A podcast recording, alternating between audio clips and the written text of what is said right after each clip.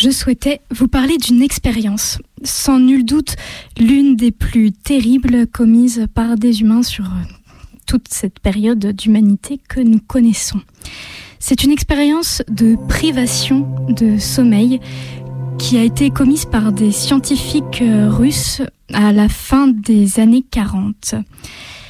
Alors, cette expérience pour cobaye cinq personnes qui étaient dans des, des prisonniers politiques et qui ont été désignées volontaires pour euh, cette expérience en échange d'une remise de peine.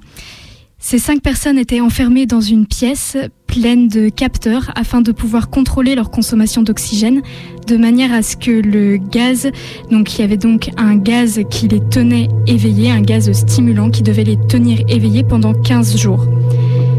En plus de ces capteurs d'oxygène, donc, la pièce était dotée de micros et d'un miroir sans teint pour que les scientifiques puissent observer les cinq cobayes.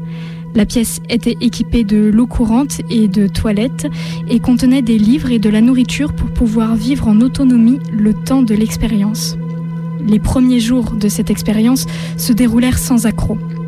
Les cinq cobayes supportaient bien le gaz stimulant et occupaient le temps en parlant les uns avec les autres.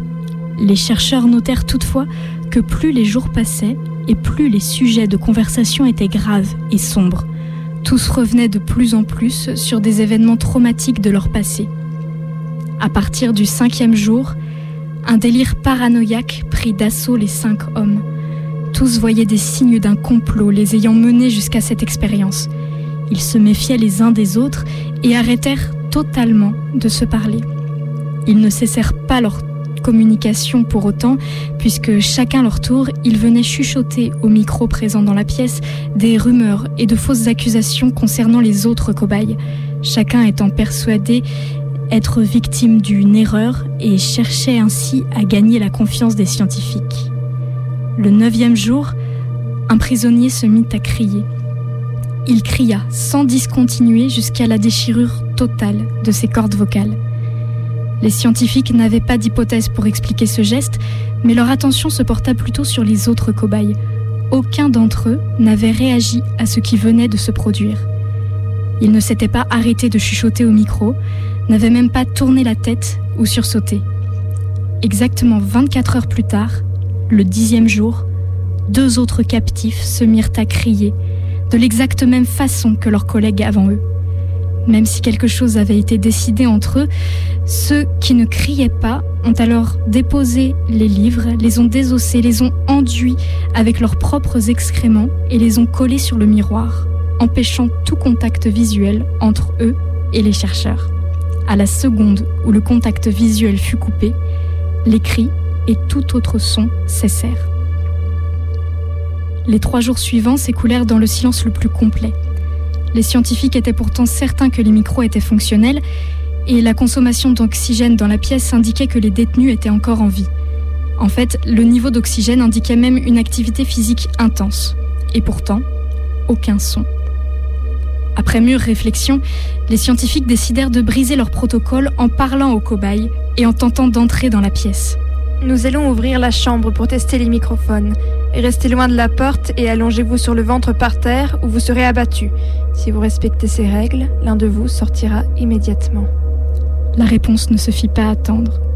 D'une voix calme, un prisonnier leur répondit Nous ne voulons plus être libérés. Cette réponse étant la preuve du bon fonctionnement des micros, les scientifiques décidèrent finalement d'attendre la fin du temps réglementaire afin de ne pas fausser les résultats de leur expérience. Le quinzième jour donc, la chambre fut vidée du gaz stimulant et remplie avec de l'air frais. Immédiatement, des plaintes et des gémissements émanèrent des micros. Tous réclamaient qu'on remette le gaz. Les scientifiques avaient fait appel à des militaires ne sachant pas ce qu'ils allaient découvrir à l'intérieur de cette pièce et craignant la violence des détenus. Lorsqu'ils ouvrirent la porte, quatre des cinq sujets étaient toujours vivants, si on peut appeler cela être vivant. Les cobayes n'avaient pas mangé la nourriture prévue pour eux, ils s'étaient cependant nourris, des morceaux de leur propre chair qu'ils s'étaient arrachés par lambeaux à la main, provoquant des blessures les plus immondes.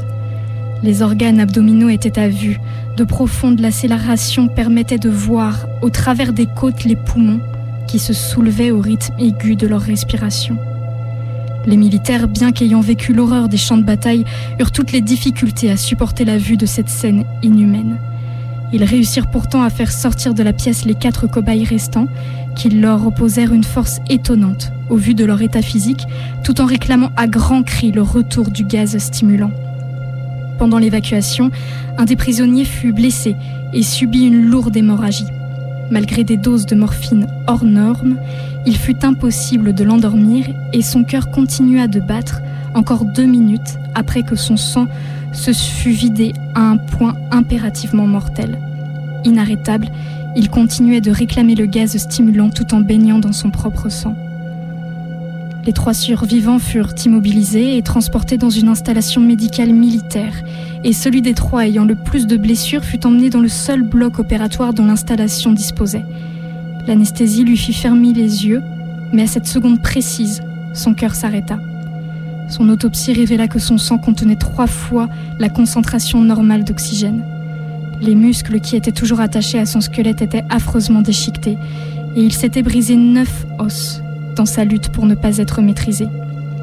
Il en fut exactement de même pour le second, montrant que le sommeil était devenu fatal à ce qu'il convenait d'appeler des créatures. Le troisième et dernier survivant avait été celui, le premier du groupe, à commencer à crier.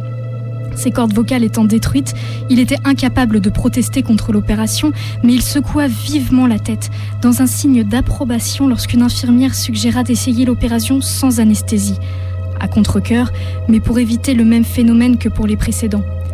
Le détenu ne réagit pas des six heures qu'ont nécessité la chirurgie réparatrice. Le chirurgien n'arrêtait pas de répéter qu'il devait être médicalement impossible pour le sujet d'être encore en vie. Une aide-soignante terrifiée qui assistait à l'opération a affirmé qu'elle avait vu plusieurs fois le passant sourire au cours de cette opération sans anesthésie. Lorsque la chirurgie prit fin, le cobaye s'agitait et se débattait fortement. Le chirurgien demanda à ce qu'on lui apporte un crayon et un calepin afin que le patient puisse écrire son message. Il était simple. Continuez de couper.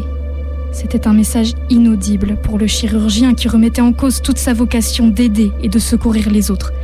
Sous choc, dans l'incompréhension totale et pris d'une panique grandissante, il osa demander Mais qu'est-ce que vous êtes? Le cobaye a souri. Il reprit le calepin et écrit le plus sereinement du monde Est-ce que vous avez oublié si facilement? Nous sommes vous. Nous sommes la folie qui est cachée dans chacun d'entre vous, suppliant d'être libéré à tout moment dans votre esprit animal. Nous sommes ce que vous vous cachez toutes les nuits dans vos lits. Nous sommes ce que vous réduisez au silence et à la paralysie lorsque vous vous endormez.